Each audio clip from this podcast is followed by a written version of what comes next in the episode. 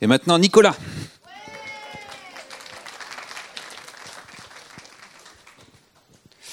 Voilà. Eh bien, tu vas regarder ton voisin et tu vas l'applaudir aussi.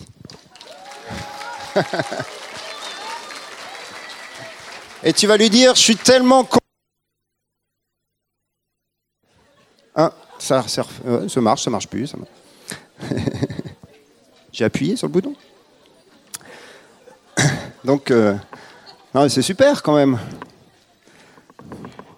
Alors maintenant, tu touches ton voisin et tu regardes s'il est bien vivant.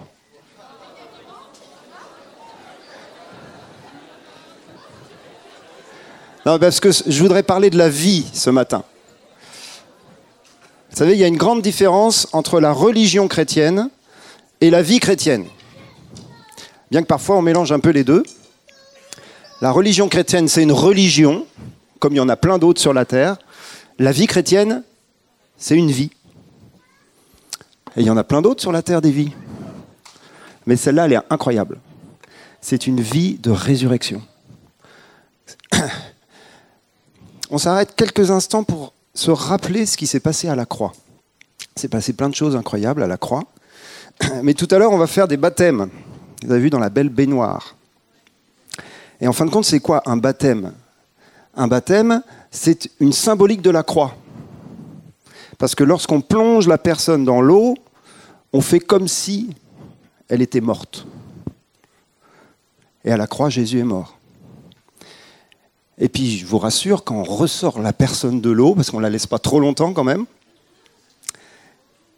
eh bien, c'est la symbolique de la résurrection de Jésus, parce que trois jours après sa mort, Jésus est ressuscité. Alors déjà, quand on dit ça, on, dit un truc absolument incroyable. Il est ressuscité. Ressuscité, ça veut dire quoi? Ça veut dire qu'il était dans le tombeau bien mort, et puis d'un seul coup, il a repris vie. Mais trois jours après, quoi. C'est pas juste un arrêt cardiaque. Trois jours après il sort du tombeau et il se pointe dans la chambre haute avec ses disciples et leur dit Touchez-moi. Et il a les stigmates dans les mains, des clous qu'il a, reçus sur la croix, et dit Touchez-moi, regardez, un esprit n'a ni chair ni os comme vous voyez que j'ai. Il est bien ressuscité dans son corps. C'est phénoménal. Le problème, c'est qu'il y en a d'autres qui sont ressuscités, même avant lui. Lazare, vous connaissez Lazare? Vous avez tous entendu parler de la résurrection de Lazare. Ça, c'est quand même incroyable aussi. Jésus a ressuscité Lazare d'entre les morts. Mais quand Lazare est revenu à la vie, il a dû remourir une deuxième fois. Donc je ne sais pas si ça valait le coup en fin de compte de revenir, mais en tout cas il est revenu, et puis après il est remort. Il y a des gens comme ça, il y a plus, vous savez au Mexique il y a eu plus de 500 résurrections dans les quelques dernières années. Là. Il s'en passe des choses sur Terre. Mais ils sont tous remords, ou ils vont tous remourir. Donc c'est juste des signes incroyables de la puissance de Dieu. Mais Jésus, lui, il n'est pas remort. Il n'est pas mort une deuxième fois. Parce qu'il est ressuscité d'entre les morts pour entrer dans la nouvelle humanité. Et en fin de compte, lorsqu'on parle d'un baptême, on parle de l'ancienne humanité qui entre dans la mort et la nouvelle humanité qui ressuscite avec Christ. Il y a deux humanités. C'est ça le truc. Il y a une première humanité créée en Adam et Ève. Il nous est dit que nous portons l'image du terrestre. Dis ça à ton voisin, tu es terrestre. C'est-à-dire que tu as été façonné de la terre tu portes l'image d'Adam. Je ne sais pas comment s'il était beau, Adam, mais tu portes l'image d'Adam. Ça, c'est la première humanité. Le problème, c'est que cette première humanité, elle ne fait pas que des choses terribles sur la Terre. Je ne sais pas si vous regardez un peu la télé de temps en temps, les infos et tout, c'est quand même, c'est quand même dur, dur, dur ce qui se passe. Hein. Mais ça fait quelques milliers d'années que ça dure quand même. Mais on croit que ça s'améliore avec les siècles, avec le temps qui passe, ça s'améliore. L'humanité fait de progrès en progrès. Oui, c'est vrai, on a été sur la Lune. On progresse énormément et on progresse dans plein de domaines super, notamment la médecine, etc. Mais au niveau de notre capacité de destruction, de mort et de ténèbres, on n'a pas progressé du tout. Je ne sais pas si vous avez regardé le XXe siècle, le XXIe siècle, il n'a pas l'air mieux en fin de compte. Donc c'est pas pour faire un tableau noir, c'est juste pour dire que Dieu il a dit à un moment donné, il faut qu'on arrête cette humanité-là et qu'on en commence une nouvelle. Et c'est exactement ce qui s'est passé à la croix. Et le problème, c'est que Dieu, il aurait pu dire, bon, bah, je détruis toute l'humanité et je recommence une nouvelle ailleurs sur la planète du Schmurtz. Mais le Seigneur nous aime. C'est ça. Il aime son humanité, qu'il a créée à son image, qui est tellement magnifique. Parce que dans l'homme, il y a des choses absolument fantastiques. L'homme est une super créature, plein de dons, plein de talents, plein de vie. C'est juste qu'il est un peu corrompu. Donc le Seigneur, il a dit, bon, on va arrêter cette première humanité et on va en créer une nouvelle. Et il l'a fait avec Jésus. Lorsque Jésus est mort sur la croix, c'est la première humanité qui s'est arrêtée. Au lieu que ce soit tous qui payons le prix du péché, Jésus est monté sur la croix et il est mort à la place de tout le monde. Et on a dit, stop maintenant, cette ancienne humanité s'arrête à la croix. Et lorsqu'il est ressuscité, trois jours après, c'est une nouvelle humanité qui a commencé. Et de même qu'on a porté l'image du terrestre, la Bible nous dit que nous porterons aussi l'image du céleste. De même qu'on a ressemblé à Adam, nous allons ressembler à Jésus. Dis ça à ton voisin, tu vas ressembler à Jésus un jour. Et ça a déjà commencé. Tu vas être comme Jésus. Tu fais partie de la nouvelle humanité, mais c'est absolument fantastique. On n'est pas dans de la religion chrétienne, on est dans une vie nouvelle. Wow C'est énorme. Il faut aller le crier dans les rues.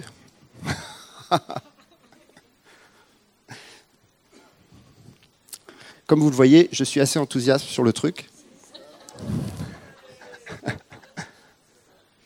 Une nouvelle humanité.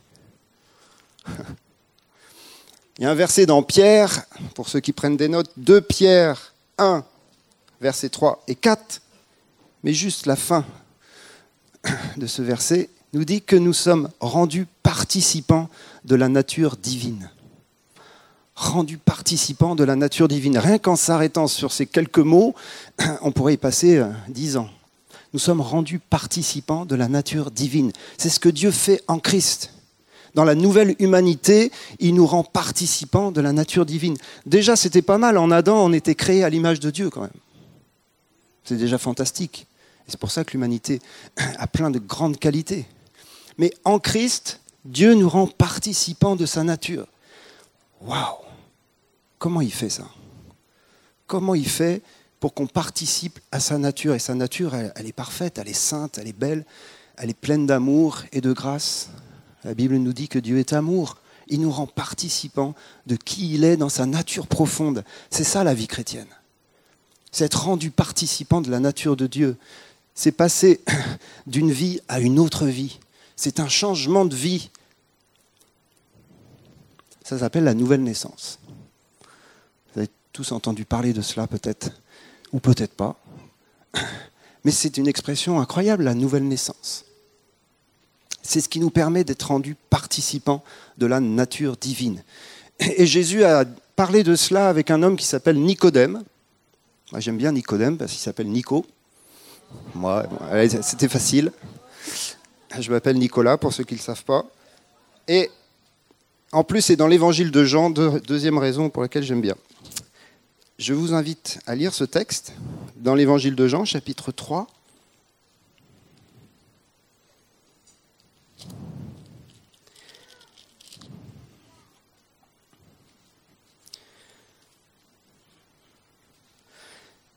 on lit au début du chapitre, il y eut un homme d'entre les pharisiens nommé Nicodème, un chef des Juifs. Il vient, lui, auprès de Jésus de nuit et lui dit, Rabbi, nous savons que tu es un docteur venu de Dieu, car personne ne peut faire ces miracles que tu fais si Dieu n'est avec lui. Jésus lui répondit, En vérité, en vérité, je te le dis, si un homme ne naît de nouveau, il ne peut voir le royaume de Dieu. Nicodème lui dit, mais comment un homme peut-il naître quand il est vieux? Peut-il rentrer dans le sein de sa mère et naître? Jésus répondit, En vérité, en vérité, je te le dis, si un homme ne naît d'eau et d'esprit, il ne peut entrer dans le royaume de Dieu. Ce qui est né de la chair est chair, ce qui est né de l'esprit est esprit. Ne t'étonne pas de ce que je t'ai dit, il faut que vous naissiez de nouveau. C'est un grand chef juif, un pharisien, un docteur de la loi, qui euh, discrètement, de nuit, vient voir Jésus pour lui poser des questions. C'est quelqu'un de la religion.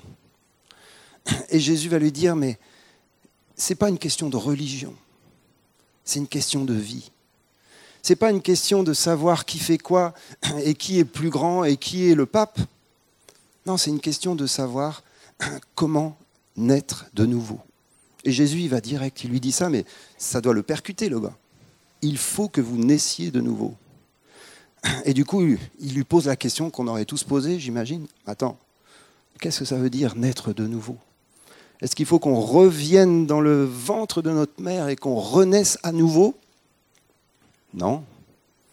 Vous allez dire question bête. Ce n'est pas une question bête. Il veut savoir de quoi on parle exactement.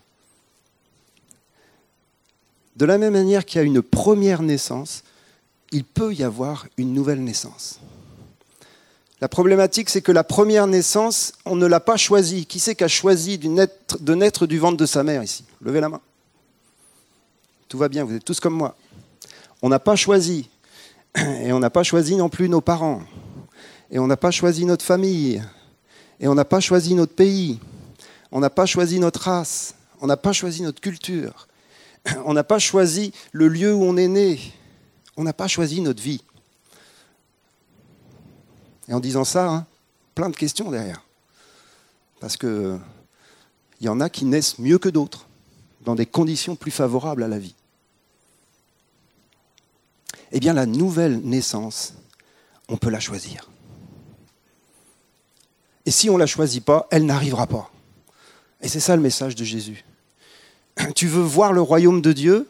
Tu veux entrer dans le royaume de Dieu ou dans le royaume des cieux? C'est la même chose. Tu veux connaître Dieu, tu veux découvrir ce qu'il y a après la mort, tu veux connaître l'éternité, tu veux connaître ta destinée, tu veux savoir pourquoi tu es sur la terre. Choisis de naître de nouveau. Il faut que vous naissiez de nouveau, dit Jésus. Ce n'est pas juste une bonne idée. C'est une obligation. Il faut que tu naisses de nouveau. Mais comment faire pour naître de nouveau? Jésus parle de deux dimensions de cette nouvelle naissance.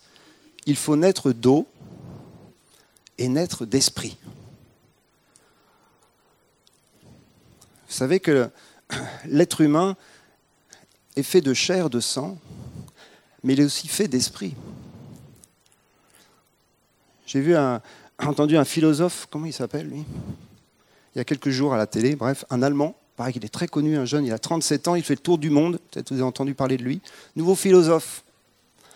Et lui, il a écrit un livre, Je ne suis pas mon cerveau. C'est énorme ça. Je ne suis pas mon cerveau. Mon cerveau est utile, mais ce n'est pas moi, mon cerveau. De la même manière que mon estomac n'est pas moi, ni mes pieds. Mais c'est qui toi? Toi, c'est une personnalité à l'intérieur de toi qui existe éternellement. C'est ça, toi. Ce n'est pas ton cerveau. Quand le cerveau s'arrête, tu es mort, physiquement. Mais à l'intérieur, ça continue de vivre. C'est ce qu'on appelle l'âme. C'est ce qu'on appelle l'être intérieur. Et la nouvelle naissance, c'est là qu'elle se passe. C'est dans l'être intérieur. Il faut que tu naisses une deuxième fois à l'intérieur de toi-même. Et j'ai réfléchi un peu à la, naissance naturelle. J'ai eu trois enfants. C'est pas moi qui les ai mis au monde, heureusement. J'ai failli m'évanouir. Moi, j'ai demandé un sucre. Qu'est-ce qu'on est nuls, les gars, quand même? Mélange les trois naissances de mes trois enfants, ils sont tous nés au même endroit. Il faisait toujours très chaud. C'était dans la même, presque dans la même salle d'accouchement, au même endroit, à Paris, dans le 11e arrondissement. Et pourquoi je vous raconte ça J'en sais rien. Tout ça juste pour dire que j'ai réfléchi à la naissance naturelle. Et j'ai découvert un truc. Alors peut-être ça vous paraître banal, mais moi j'ai découvert un truc. Nous naissons deux fois à la naissance naturelle. Nous naissons une fois dans l'eau et une fois dans l'air. Hein, vous vous rappelez le processus quand même, ça dure neuf mois, mais on est déjà vivant à l'intérieur du ventre. Hein. On n'est pas encore né, mais on existe déjà. Et ça se passe dans l'eau, le liquide amniotique. Une poche d'eau avec le bébé qui se forme là-dedans. Et comment il respire? Il ne respire pas. Et d'ailleurs, ses poumons sont remplis du liquide. En fin de compte, on, est poisson au départ. Bon, ça, vous l'enlevez de vos notes. Surtout pour le côté branchi. Mais c'est vachement important, ces neuf mois-là. C'est même les neuf mois-là qui vont déterminer beaucoup de choses de notre vie euh, jusqu'à la fin. Il faut que ça se passe bien, là. Et c'est tellement bien fait. C'est tellement bien fait dans le ventre de notre mère. On est nourri par le sang de maman. L'eau et le sang on est dans un liquide, on flotte, et puis tout se prépare. Et on croit, on grandit. Et on est en train de, devenir vivant. C'est phénoménal. Surtout que personne ne fait rien. Si maman, elle mange des fraises. Genre à 3 heures du mat, j'ai envie de fraises. bon, c'est pas grave. Et puis après, neuf mois après, si tout se passe bien, le bébé va sortir de l'eau, on, perd les os, et le bébé sort. Et la première chose qu'il fait lorsqu'il sort,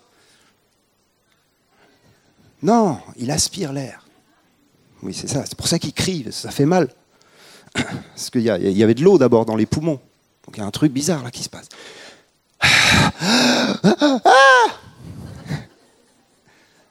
Il naît d'eau et il naît d'air. Et du coup, j'ai mieux compris la nouvelle naissance lorsque Jésus dit, il faut que vous naissiez d'eau et d'esprit. Vous savez que l'esprit, c'est aussi le souffle de Dieu. Hein. Il faut naître d'eau et d'esprit. Il faut naître dans une, une poche avec un liquide amniotique qui s'appelle la parole de Dieu. C'est par la parole de Dieu que tu peux naître de nouveau. C'est par la parole de l'évangile. C'est pas moi une fois on m'a donné un évangile, j'étais euh, j'étais jeune et on m'a dit tu veux connaître Jésus, tu lis ça. Comment est-ce qu'on peut connaître Dieu en lisant un bouquin? Surtout que moi je lisais pas. Et je me suis retrouvé un jour au but de Chaumont, pour ceux qui connaissent, à Paris, dans un parc, au mois de mai. Il faisait beau, il y avait plein de monde autour de moi. Je lisais mon Nouveau Testament. Et d'un seul coup, je me suis arrêté. Il faisait plein de miracles. Je me suis dit, c'est quoi ce délire quoi? Il fait plein de miracles. Je me suis arrêté et j'ai parlé à ce Dieu qui fait des miracles. Je lui ai dit, mais si tu existes, je veux te rencontrer. C'est pas possible. Je ne peux pas passer à côté de ça. Pourquoi je lui ai parlé? Parce que le livre me parlait. Un livre, ça peut vous parler et la présence de Jésus est tombée sur moi au but de Chaumont en 1983. Et oui, ça fait un bail. Et ma vie a été transformée. Poum C'est comme s'il y avait des écailles qui tombaient de mes yeux. J'ai vu le monde comme je ne l'avais jamais vu auparavant. J'ai découvert que Jésus était réel, aussi réel que ce pupitre que je peux toucher là. Pourquoi ça? Parce que mon esprit s'est réveillé. L'esprit, ça sert à quoi? L'esprit, ça sert à être en relation avec le Dieu qui est esprit. Donc si ton esprit est endormi, tu ne peux pas connaître Dieu. Mais quand ton esprit se réveille, lorsque tu nais de nouveau, clac Communion avec lui, relation avec lui. Tu découvres que Dieu est vivant. C'est une réalité.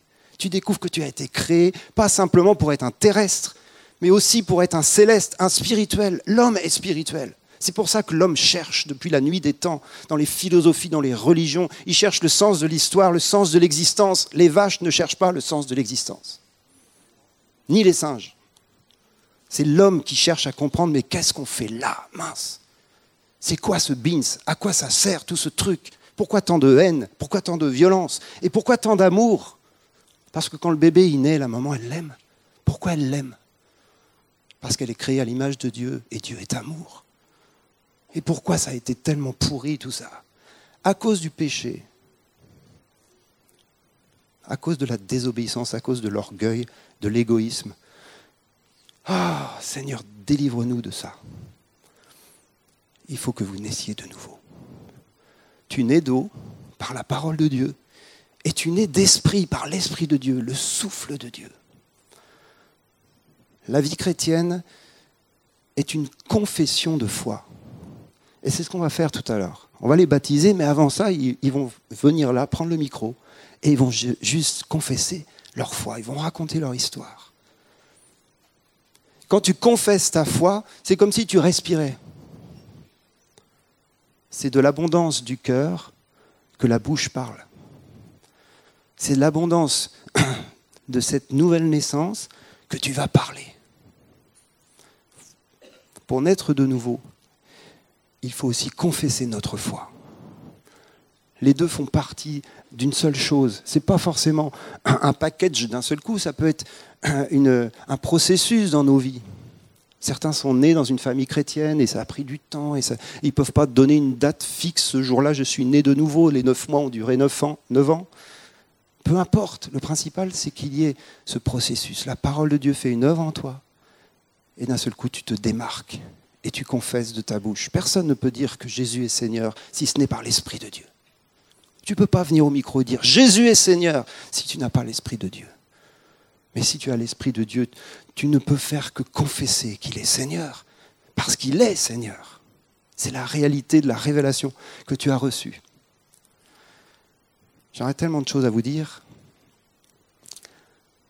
mais on a des choses plus importantes à faire que de causer. C'est le moment des baptêmes. Et je voudrais juste terminer par cette parabole qu'on ne va pas lire, mais vous la connaissez bien qui se trouve dans Jean 15, c'est la parabole du cep et des sarments. Jésus prend cette parabole, donc c'est un cep de vigne qui a des sarments, et les sarments portent du fruit. Et Jésus dit, mon père, euh, je suis le cep, donc il est le, cep de vigne, mon père est le vigneron, et vous, vous êtes les sarments. Et pour que les sarments portent du fruit, il faut qu'ils demeurent attachés au cep. En fin de compte, il est en train de nous donner encore une image du principe de la vie. Pourquoi est-ce qu'il y a des super raisins dans la vigne qui nous permettent de boire du bon vin qui réjouit le cœur de l'homme? C'est parce qu'ils puisent leur vie dans la vie du cep. Leur raisin n'a pas la vie en lui-même. Les sarments non plus. Ça vient du cep. Et Jésus nous dit ça. Et il rajoute ce principe tout simple. Demeurez en moi et je demeurerai en vous. Demeurez attaché à moi et je demeurerai attaché en vous. Demeurez dans ma parole et je demeurerai en vous. Demeurez dans mon amour et je demeurerai en vous. Tout ça, c'est dans la parabole. Demeurez. Cultivez une relation avec moi à l'intérieur de vous. Cultivez une relation avec l'Esprit qui est en vous, que vous avez reçu du Père, l'Esprit qui vous a adopté, qui a fait de vous les enfants de Dieu. Cultivez cette relation. Mais comment on fait pour la cultiver? Tu la cultives avec la parole, avec l'amour, avec la prière, avec la relation, afin de porter du fruit. Et le fruit, c'est quoi? C'est l'amour pour les autres.